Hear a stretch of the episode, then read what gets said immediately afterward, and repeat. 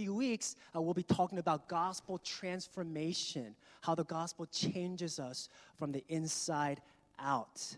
And with that, we have the privilege of having Reverend Brett Rail uh, begin off this section for us this morning through this passage. Uh, we know Brett through our very own missionary, Michael O. I had the opportunity to meet uh, and spend some time with him this week. He's here uh, in stateside for a few weeks. Uh, he's the director and team leader of Christ Bible Institute in Nagoya, Japan. And the institute is not only an institute for teaching, it is also a seminary. It also runs church planning center. It also has a cafe uh, where they engage non-Christians uh, through those means. So they do many things, as I found out this week. I'm sure he'll tell you more. Uh, but Reverend Brett Rail will be preaching the word uh, for us this morning. So let's give him a hand and a warm welcome at our church.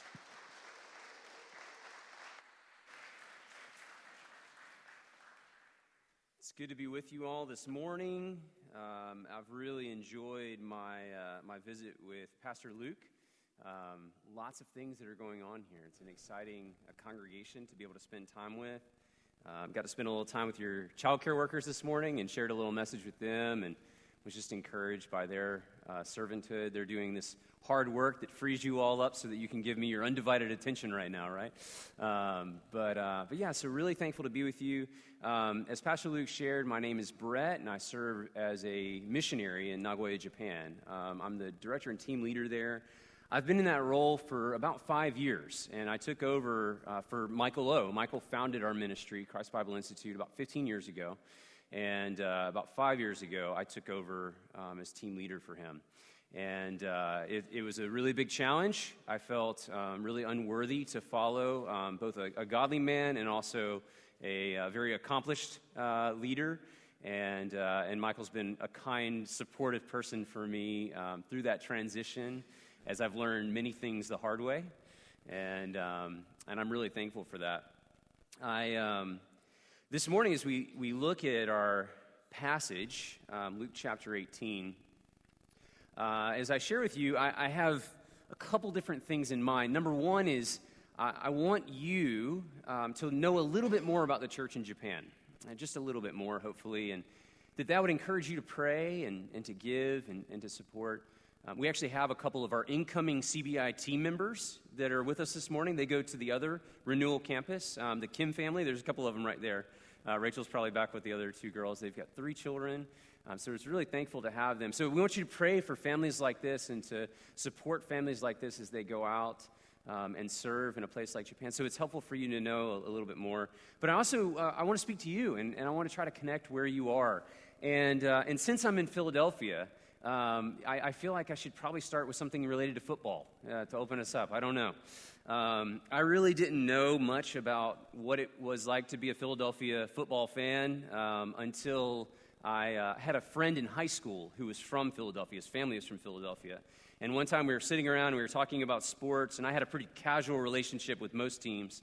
And, um, and he began to, to share how when the Eagles had lost a particular game, uh, I think to miss the playoffs, how he started crying. And I started laughing at him, laughing in his face. And, and my friend, who's a brother in Christ, got offended that I was laughing at him. It wasn't a laughing matter for him. He was really hurt by this.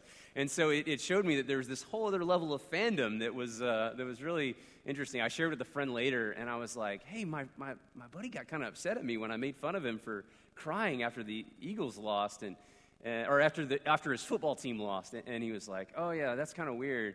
He's like, where's he, what, what, team is it? And I was like, Philadelphia. He goes, oh, I got it. Yeah, that makes sense. so, anyways, it's, uh, it's fun to be with you all. And I want to start by talking about um, this idea of shame. And, um, and, and, I want you to think about something that, you know, you have felt ashamed of. Maybe a recent experience of shame. And these, these, some of these might be uh, more serious types of, of things, but some of them may be kind of silly things as well. Um, I, uh, I was born and raised a, a fan of the Washington Redskins. And I'm not proud of that right now. it is, it's been a miserable decade for us. And, uh, and so I inherited that. That was handed to me as a child, that this was the team that I would cheer for. And, and it's been uh, difficult to watch them through the years. It's really affected my, my uh, relationship with football, that and living in Japan. So the time zone thing doesn't help out very much. But, um, but in, a, in, a, more real way, this, this morning I was thinking about um, some recent experiences of shame for me. And I was like, man, I wonder what would be a good thing to share with him. And I had, in, in, as I was thinking about this, I was drinking a really good cappuccino. I love coffee. Um, we had a coffee shop as part of our ministry for a long time. We, we roast our own beans. We have our own uh, coffee in the building. It's really good, and I've developed this real love for coffee. So I'm drinking a cappuccino on the way over here. It's a good cappuccino. I'm really happy, and I'm trying to think of a recent experience of shame. And about that time, I hit a bump as I was drinking my cappuccino, and I had a new experience of shame to tell you about because the coffee spilled all over me. And, uh, and so immediately I hit to the side of the road and I'm like, oh no, I'm on my way to, to share with Renewal this morning and I've got coffee on me. What am I going to do? So I grab a water bottle and was pouring it on my shirt, trying to get the coffee stain out as much as possible. And, and, and really, there's a, a fear and an experience of shame that I had that I might enter in this morning to stand in front of you with coffee all over my shirt. Um, and, and here's the deal that, that shame wasn't motivated because I was afraid that uh, coffee on my shirt would be a distraction for you and you wouldn't hear the gospel and it might impact your. That wasn't what I was worried about. I was worried with whether you would think less of me because I had coffee on my shirt. Uh, because I care way too much about your opinions, even though we're, we're just getting to know each other. And so, shame is this interesting thing that's, that's really um, developed in the midst of a community. And I feel like I've learned a lot about shame over the past five years because Japan, in many ways, is the school of shame. Um, they have perfected shame, they have uh, made it an art form. And uh, many other Eastern Asian countries have, have a really big focus on shame. And, and America is not a, a place that, that doesn't struggle with shame, especially with the rise of social media. Shame plays a bigger role in our lives. And, and some of you may come from family backgrounds where, where shame plays a really dominant role in your lives. But for me, going to Japan was really where I started to actually learn about shame for the first time. So the truth is, I don't really fit that well in Japan. Um, when, uh, when I'm announced at, at, a gathering like this as being from Japan, uh, it's all, people always kind of give me an interesting look, like, wait a second, oh, he must be a missionary. Okay, so in the church it makes sense. In, in another context, they're like, you live in Japan. Why do you live in Japan? And and because uh, I, I, don't look Japanese, and um, and in that in that context, there's so many uh, other elements of my personality that just don't fit well. I'm loud, and Japanese people are quiet. I'm uh, fairly assertive and, and usually share my opinion pretty quickly, and, and Japanese people usually hold their opinion back until they, they really have to share it. I usually share more directly what I'm thinking, and, and Japanese communication is all about indirect communication. And, um, and so for me, uh, living and serving in Japan, uh, I, have learned how to navigate those things, right? To, to, we have a multicultural team. We want to show love for one another and deference to one another. But, uh, but in reality, I just I don't fit that well. And that's caused me to experience a lot of shame. And another element in Japan is it's one of the most monolithic places in the world. Everyone is, you're either Japanese or you're not. We have a, a, a bright young guy on our team, really gifted. He's Japanese American. He grew up in Michigan, mostly in a Japanese home. He speaks Japanese really well. When people meet him, they don't know that he's not from Japan. He looks Japanese, he speaks Japanese excellently. But as soon as they find out that he has some amount of Americanness in his background, he's deemed a foreigner. He's considered a foreigner. So just think of how I'm treated, how I'm treated or how I'm received, um, certainly as a foreigner. And, and so as we're trying to make our home in Japan, my, I've, I've got two little children, and we, we came back and – and my kids, that's their home. My, my son is in California a couple weeks ago, and he's craving curry rice. Um, that's what he misses, and, and, and that's, he's getting homesick for curry rice. And yet, we're foreigners in this place that we call home. And, and there's a lot of shame that, that comes alongside of this. Um, the, the truth is that the church in Japan uh, suffers a lot with, with shame because in Japan, to be Japanese means to be Buddhist or Shinto. It's not that really anyone cares about the religious practices of Buddhist and Shinto. Japan is actually one of the most non religious countries in the world. It's the second most non religious country in the world. And yet, when it comes time for someone to potentially convert, all of a sudden, well, I, I can't because I'm Buddhist. I can't because I'm Shinto. I can't become a Christian. I can't be baptized because I'm Japanese well, that's interesting because God made you and He made you Japanese and, and He's calling you to Himself. He's redeeming you through His Son, Jesus Christ. Well, but, but I'm Japanese. And so there's this uh, position that the church in Japan has taken uh, which is one of, of living in constant shame, where you ought to be quiet and uh, keeping the harmony. For a Japanese Christian to go home to visit their family during one of the major holidays, either in August around Obon or around the New Year, uh, it, it's, it's a rough experience for a lot of Japanese Christians because um, that's when ancestor worship takes place, uh, veneration of ancestors, usually through the offering of incense and sometimes other practices. And, and it's really hard for them to know what they should do and what they should not do. And when they decide not to offer incense to an ancestor, you know, to have a mother pull aside a child and say, You're tearing this family apart. Okay? Um, so, so that's the backdrop as I read this passage uh, this morning. And, um, and I want to look at that, but I'd, I'd like to pray for us as we begin to enter into God's Word. Father, we thank you for this morning and we thank you for this church. Lord, I'm, I'm encouraged by um, the things that you're doing in their midst. Lord, I'm even encouraged by their name, Lord, to, to align themselves with a desire for constant renewal, renewal in the gospel. Lord, would you uh, make this a place of renewal? Would you work in our hearts now? Would you free us um, from the things that would cause us to hide? Would you draw us close to yourself and would you use your word? We thank you and pray these things in Jesus' name. Amen. So, um, as we look at this passage, uh, there's a few things I want to point out just as part of the background. Um, number one is the location. Where, where are we? What's, where is this taking place? Well, the location is really interesting because it's describing Jesus and his disciples going near to Jericho. Any of you ever heard of Jericho before? Um, this is a place in the Old Testament that bears a lot of significance. It would have been a famous place, and a place that's famous for a miracle. And if you remember what happened there, the people of Israel were entering into the Holy Land, and they were told, This mighty, fortified city with these big walls and all kinds of resources inside, it's yours. And you're going to win. You're going to fight against this city, and you are going to win. And the people of Israel are looking, and they don't have technology to destroy these walls. They don't have clever skills to scale these walls, and, and their army is, is not even necessarily that large to go against such a fortified foe. And, uh, and so their immediate response is, How is this even possible? And God says, Don't worry, I'm going to take care of it for you. Walk around the wall and follow my instructions, blow your trumpets, shout, and when you do that, the walls will come a tumbling down, to, to quote the old Sunday school song the walls will fall, and I will give you the city. And, uh, and, and what's really wonderful is that the people of Israel, and so many examples of the people of Israel are them disobeying God, of them failing to do what God has called them to do. And even in the midst of doubt, there's faith that leads the people of Israel to follow God's commandment and to walk around the wall and to obey Him.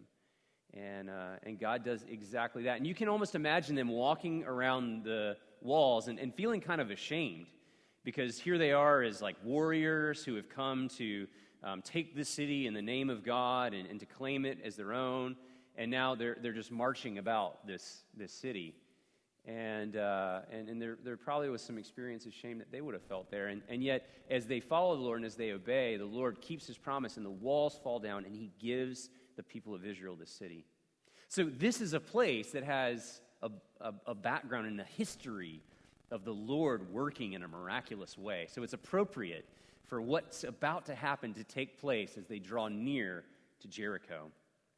Um, it's also important for us to notice when this passage takes place. So, this is in the height of Jesus' ministry. This is right before he enters Jerusalem riding on a colt, and, uh, which we call the triumphal entry. It's right before he enters the final week of his ministry here on earth. And, uh, and, and Jesus, up until this point, it's, it's really been kind of quiet about kind of who he is. And he would do these miracles, and then he would tell people to, to, to be quiet and, and to keep it down, not to tell everyone about it yet. But now it, it, it's getting to be very well known just how powerful Jesus is. And his miracles are becoming more public and, and in many ways more powerful. This is the climax of Jesus' ministry. And, uh, and it, it, culminates now in, in, in many ways with this uh, blind beggar and, uh, and so that leads us to the last part of the background, which is just saying who? Who is in this passage? Who is it that we're learning about? And front and center to everything is Jesus himself, our Messiah. And, uh, and we're paying attention to what it is that Jesus does. But there's another important figure here that Luke calls a blind man. in the Gospel of Mark, in, the, in his recounting of this passage, he actually names the man. He says that his name is Bartimaeus, uh, which would have meant the son of Timaeus, which means maybe people who were reading Mark's Gospel knew who Timaeus was, and, and this was a way of sort of identifying. Um, but for Luke, he's, he's just a blind man.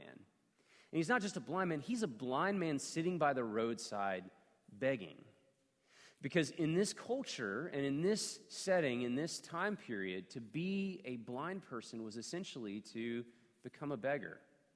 And there was, because of the weakness and the disability, there was a lot of shame that was placed on folks. You may remember, um, as John describes, a blind man who the religious leaders of that day accused this blind man either of sinning himself while he was in the womb or of his parents committing some gross sin which would cause him to be born blind.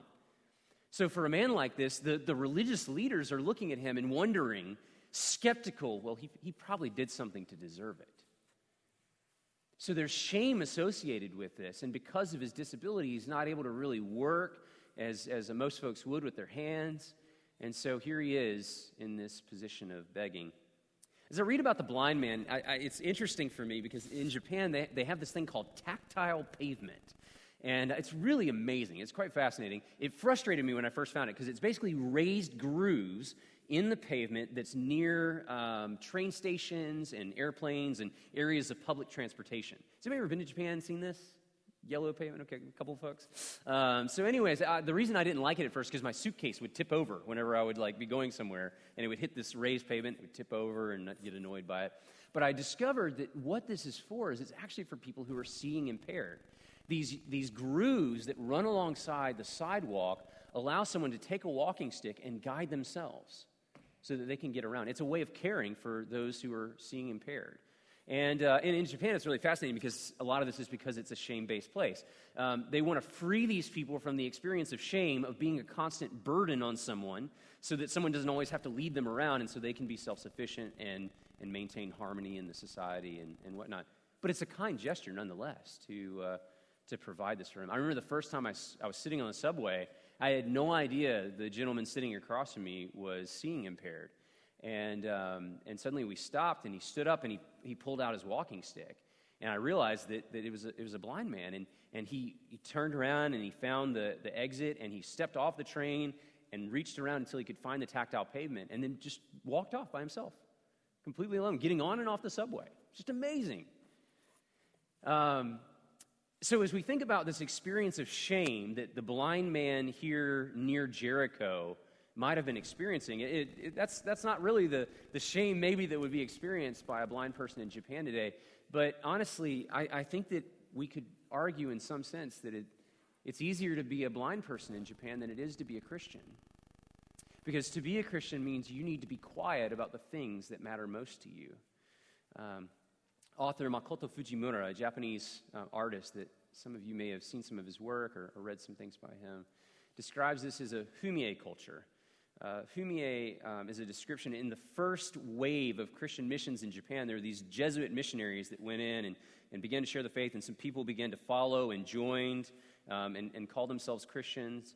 And uh, there was an effort to unite Japan in part by making the Christians scapegoats. And so, by doing that, um, at first they would kill these Christians. There's a, there's a monument today in Kyoto, right on this river, to the 52 martyrs 52 men, women, and children who were uh, killed in this river and burned um, as part of this persecution effort. But those who were in control and leadership and in power at this time realized that this actually wasn't that effective because the, the uh, blood of the martyrs is the seed of the church. And people began to actually rise up and, and, and cling to their, uh, their faith even more. But what they began to do instead is to basically torture people to the point of recanting their faith, of uh, humiliating them and um, harming them to the point that someone would recant. And, and the way that they would make them recant is they would take a, a crucifix. Remember, this is Jesuit missionaries. They'd take a crucifix or they would take an image of of Jesus and they would place it on the ground, and the, the Japanese uh, Catholics were forced to step on it. And it was a way of showing that they renounced their allegiance to Jesus, to King Jesus, and a way of showing that their allegiance belonged only to Japan. So that's the backdrop. And, and so uh, that fumie, uh, Makoto Fujimura describes this as a fumie culture, meaning that the Christians in Japan are forced to hide the things that are most precious to them. And, uh, and so as we look at this blind man who is forced to beg on the side of the road, there's, there's a parallel that we can draw. But uh, as we watch things begin to unfold, we, we see something really amazing happen. Uh, first, there's a, a crowd that, that begins to gather, and, and this blind man hears the buzz, and he's kind of wondering what's going on. So he asks someone, and he says, what, What's happening? And they said, Jesus of Nazareth is passing by. I, I, can relate to this in some ways because one time I was walking through Nagoya Station, it's the world's largest train station, just a few blocks from where our building is located. And, uh, and, and I was walking through this giant station, and there's this huge crowd that's gathered right next to the bullet train exit. And I was like, what's going on? Um, I had no idea. I didn't, didn't, hadn't heard anything. And so I started kind of looking around and I kind of, you know, trying to figure out. I, was, I, I, felt too embarrassed to ask anyone, but um, and, and, I didn't know. I was finally, I was like, you know, I, am just going to go. I'm not going to know whoever the famous person who's getting off the train is anyway. But obviously, someone well known was about to get off the train. I found out later it was the Crown Prince Naruhito, who uh, who's going to be crowned as the emperor next year when the emperor, the current emperor abdicates. And uh, and the, but the reality is that even if I'd stuck around, I, I would have had no idea who he was. I, I wouldn't have recognized him. I could have bumped into him on the train. I wouldn't have had any idea who he was. And, and here, this blind man hears all this murmuring and this excitement, and he's wondering, what's going on? What's going on? And so he asks, and they say, Jesus of Nazareth is passing by. Now, uh, the contrast that um, Luke draws here between what the crowd calls Jesus and how they refer to Jesus and how Bartimaeus refers to Jesus is really interesting. So they say Jesus of Nazareth is passing by. That's basically the most basic facts that you can say about Jesus. Jesus was obviously gaining notoriety in this point. Like people know who he is in these surrounding cities, and there's an excitement about his ministry and an eagerness to see and experience some of the things that he's doing. But to say Jesus of Nazareth, that's just saying, like, that's his name. That's who he is. That's the, the lowest kind of respectful thing that they could possibly say about him. And that's all the crowd had at that point. He was Jesus of Nazareth for them. But the blind man sees something that the crowd doesn't see. And he says, Jesus, son of David, have mercy on me. What does that language, son of David, means? He was calling Jesus the Messiah. Son of David is messianic language. He's referring to Jesus as the coming Messiah, the one who has come to restore Israel, to free them from their oppression, to deliver them into the new world.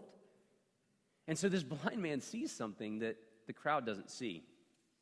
Now, as we say that, it's, it's really amazing that this blind man uses this language. Up until this point, the only people that have called Jesus and used messianic language for Jesus is, is Peter, right? When he, when he confesses that you are the Christ, the Son of the living God, and the disciples with him, and the demons who say that Jesus is the Son of God. Nobody else at this point has said, son of David. This is the, the first non disciple to, to make this declaration. And isn't that amazing? Isn't it amazing that this blind man realized that Jesus is the son of David and, and, and had the faith to refer to him in that way, even though the crowd called him Jesus of Nazareth? So we're done, right? That's the end of the message. You guys can get a snack before football? No, we're not, we're not quite done. Got a little bit more. Why? Because the point of the passage is not that Jesus that Bartimaeus cries out to Jesus, Jesus, son of David. The point of this passage, the thing that's amazing about it, the reason that it's here, the reason that we celebrate it is not because he can see something the crowd doesn't see and he manages to make this messianic reference to Jesus, even though that's a really remarkable thing. What is special about this passage? What's the point of this passage? It's the second cry of Bartimaeus. But before we can understand that cry, we have to see how the crowd responds. Because you would think the crowd would be excited. They say, Oh, look at him, this, this blind man. He said, Jesus, son of David. No, that's not how they respond at all.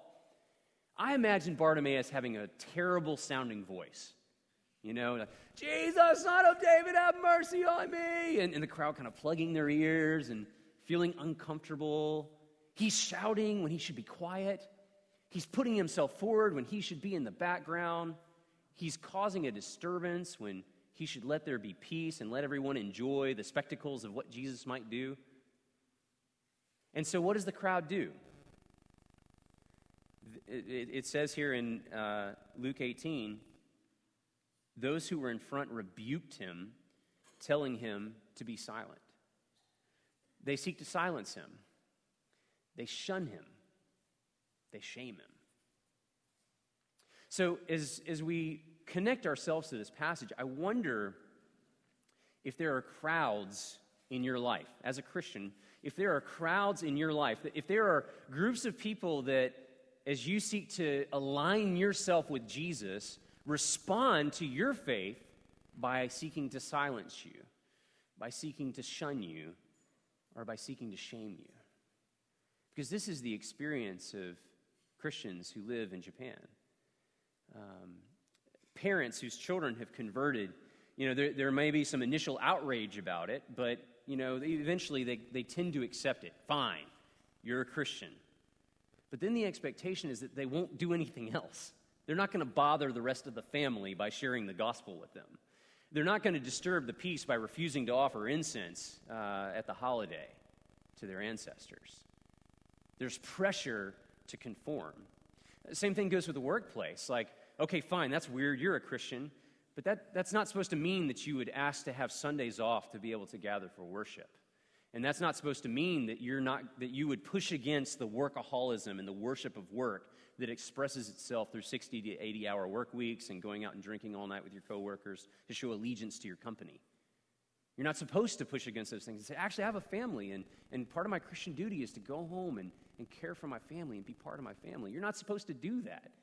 Fine if you're a Christian, but you need to be quiet about it. The legacy of the church in Japan, and you can understand this because of what I shared about the early history of Christianity first entering Japan, is it's a legacy of hiding. In uh, the Protestant mission, as Japan becomes open again to the world um, through gunboat diplomacy from the American Commodore Perry, uh, Protestant missionaries begin to flood into Japan and, and they begin to share the gospel and start churches and denominations. And that's probably the brightest spot in the history of, of Japan's Christian experience. Um, the church begins to grow in organic ways. There are Japanese leaders in the church, and, and, and there's, there's a lot of hope. But that's essentially crushed by the rise of the Japanese empire. And the negotiation that takes place is basically you need to worship the emperor if you want to continue to be a Christian. And so all uh, Christians were placed in one denomination that included in its confession that they would uh, honor or, or venerate the emperor as an act of patriotism. Okay? So the idea was yeah, you can do your private religion. I don't care what it is that you believe privately, but publicly, you are Japanese, and that means worshiping the emperor. We all do that together. That make sense? And so the, the thing that's really disturbing and, and hard about that experience is there really wasn't a whole lot of resistance from the Japanese church. There was some, but you can almost picture them looking back in history and seeing what happened before and desiring to avoid some of those experiences. And so most of the Christians in Japan just went along with it and accepted it. And privately, they had faith, but publicly, they were idolaters. Well, as uh, the Japanese empire fell, and as evangelical missionaries began to flood into Japan, um, We've, we've been present for about 80 years doing ministry in Japan. And the Lord's done different things, and we've seen churches started and seminaries started, and people come to faith, and yet we haven't seen a significant movement of the gospel. And in large part, it's because Christianity hasn't really taken root in Japan. It hasn't really grown its roots deep into Japanese soil. It still feels, in many ways, like a borrowed religion from the outside. And that's why someone would respond when they're asked if they would like to be baptized and they, they've been in church for a while and they love Christians, they love the gospel. I'm sorry, I can't. I'm Japanese. Because it feels like they would be surrendering what's most important to them. And so this encourages this experience of shame and hiding. But I wonder if we can relate. Perhaps in your workplace, perhaps in your families, you feel a similar kind of of pressure to be silent. But what does Bartimaeus do? And what's um, instructive for us is we see this blind man who really has nothing to lose and realizes he has nothing to lose, which leads him to do something really crazy.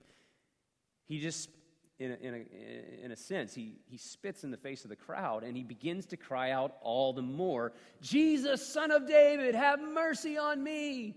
Jesus, son of David, have mercy on me. And he keeps crying and crying and crying until Jesus listens. And what, what happens from there? Jesus says, What do you want me to do for you? He said, Lord, let me recover my sight. And Jesus said to him, Here's a few things that are going to happen because of this cry Recover your sight. Your faith has made you well. And immediately he recovered his sight. So that's the first thing. The next thing is and he followed him, glorifying God. So this man not only experiencing experiences a, a healing miracle, he also experiences a miracle of regeneration of, of his own heart as he trusts in Christ, as he glorifies God for the things that are done to him. But the third thing is, is, is really fascinating. And all the people, when they saw it, gave praise to God. This is the same crowd that was shunning him just a moment earlier. The same crowd that wanted him to be silent now is praising God because of the work of God in this man's life because he chose to make himself a nuisance, to cry out in desperation, to cry out longing for something to happen. And the reality is that Bartimaeus can't help it. He's got to cry, cry out again. That's what faith and trust in Christ does.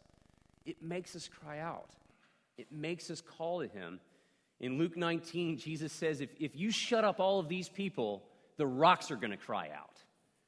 Okay? And, and, and the, the, the expression of our faith, the expression of our trust is, is crying out to Jesus. It's, it's trusting in him. But you see, crowds are fickle. And so for us to, to respond to the shame that's placed on us from the crowd by silencing our, ourselves, by, by uh, hiding the things that are most precious to us is really just silly because the crowd is fickle. The crowd changes with the moment. Something happens and they have a totally different opinion. And here we see that this miracle actually causes the crowd to, to praise and glorify God. So, where does this lead us? Well, the point of the passage is the second cry of help.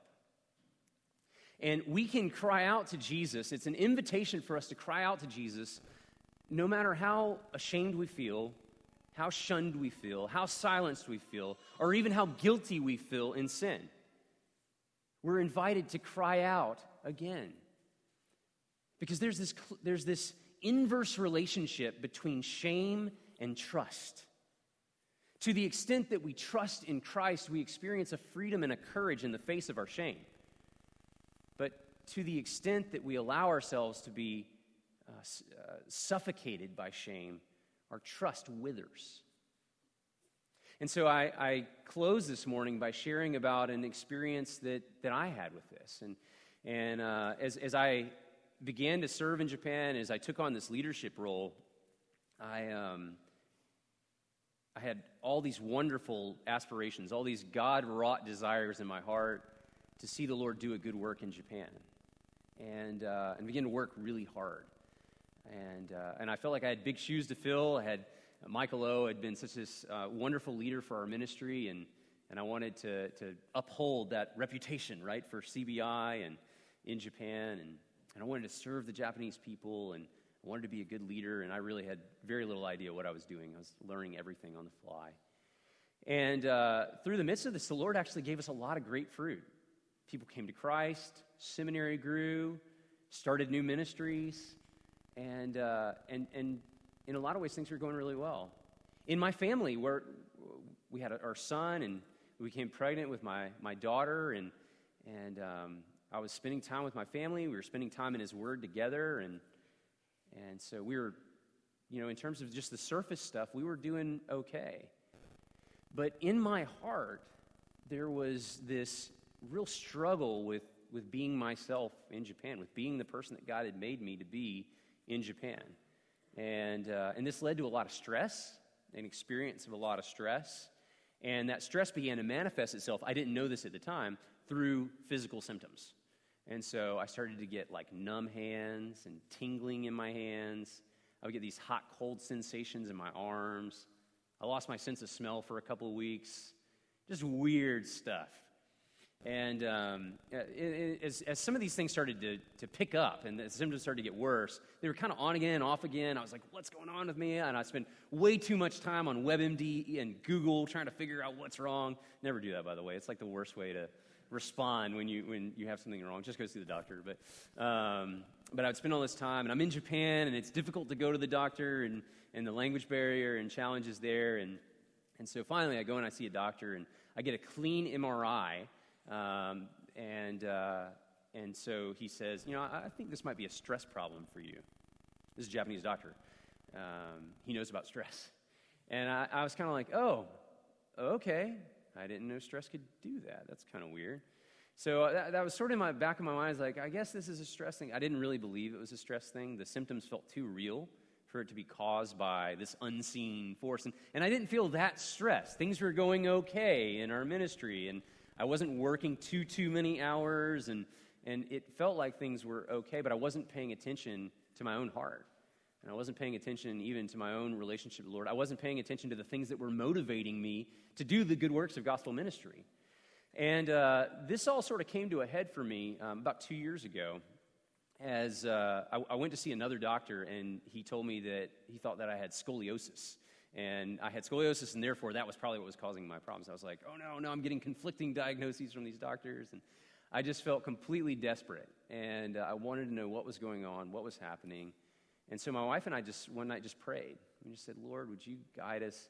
Should we go back to the States for several weeks? Should we try to get some appointments with doctors that we can speak more freely with? Um, and uh, and we, we didn't really know. And we just prayed and we asked God for guidance. And that night, I just, just for the heck of it, just to see, I, I went and looked at plane tickets online. And I found round trip plane tickets from Nagoya, Japan to Dallas, Texas, which is where our family is based in America, um, for $268. Um, it cost me uh, a good bit more than that to fly to Philadelphia this weekend. Okay? $268. So for us, I thought it was a pricing error. I was like, let's buy quick. We got about woke up my wife. She'd already phoned us. I was like, we gotta get these tickets. And, and um, as we booked the tickets, I, the, I, I called my assistant team leader the next day, and I was like, here's what we're thinking. I'm planning to go. I found these tickets. Am I crazy? Like, should we cancel this? And, uh, and he's like, no, go. Our team was really supportive. They, they told you know, they, they gave us encouragement. They said, yeah, go for a few weeks and, and let's get this checked out. See if you can figure out what's going on. And, and, um, and that began a journey for me of the Lord inviting me to come out of some of this shame and, and some of this pressure and, and to enjoy His grace and to really trust Him. Um, we'd had a lot of really good things happen in our ministry. We also had a lot of hard things that had happened in our ministry. Um, the summer before all of this took place, we had a family of five who was on their way to join our team, the Powell's family, who were killed in a car accident. The entire family of five, a semi ran into the black, back of them They'd raised 100% of their support. They were a month out from being in Japan, and they were killed in a car accident. I got the call from one of the pastors of their church, and I went in last minute to their funeral, and just this kind of crazy thing of getting there and then getting back to Japan. And I remember getting back from Japan, and my hands were shaking, and my hands shook for like the next, off and on for the next several months until we ended up hitting this point. And so we're finally at this point where we're like, okay, we're going to go try to get some answers. And we felt like the Lord had had done a miracle for us. He'd provided these $268 plane tickets. Like, he's with us, right? And, and yes, okay, here we go. And, and uh, we get to the airport, and one of our team members, Will Ruck, drove us in the van, to, our CBI van, to drop us off. And, and uh, we go to check in and open up the bag, and the passports are not in the pocket where I put them. And uh, in my mind, where I put them. And I was like, I look at my wife and I got this look of fear, and I'm like, I don't have the passports. They're not in the pocket. She's like, What do you mean you don't have the passports? and so, as a, a good Christian missionary family, exemplars for all of you, we began to blame each other. Why did you take them out? Where did you put them? You know, didn't you check before? I think my son was playing with them. Well, what, where did they go? You know, it's just back and forth. Our, our friend Will Ruck is our team member, is just kind of standing there awkwardly, trying not to, you know, judge us too much, at least not externally in ways we can tell. And, um, and so finally, we're just, you know, kind of desperate. We're, we're tearing through these bags. We're not finding them. My wife said, Patton, my son, must have taken them out. He was playing with the bag. I bet he took them out. They're probably in our living room. Go home. Go get them.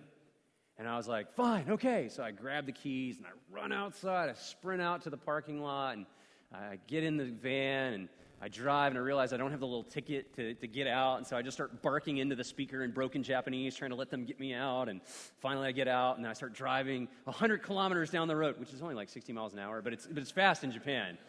You're not supposed to drive that fast. So I'm, I'm speeding and I'm going down the road and I'm like, okay, all right.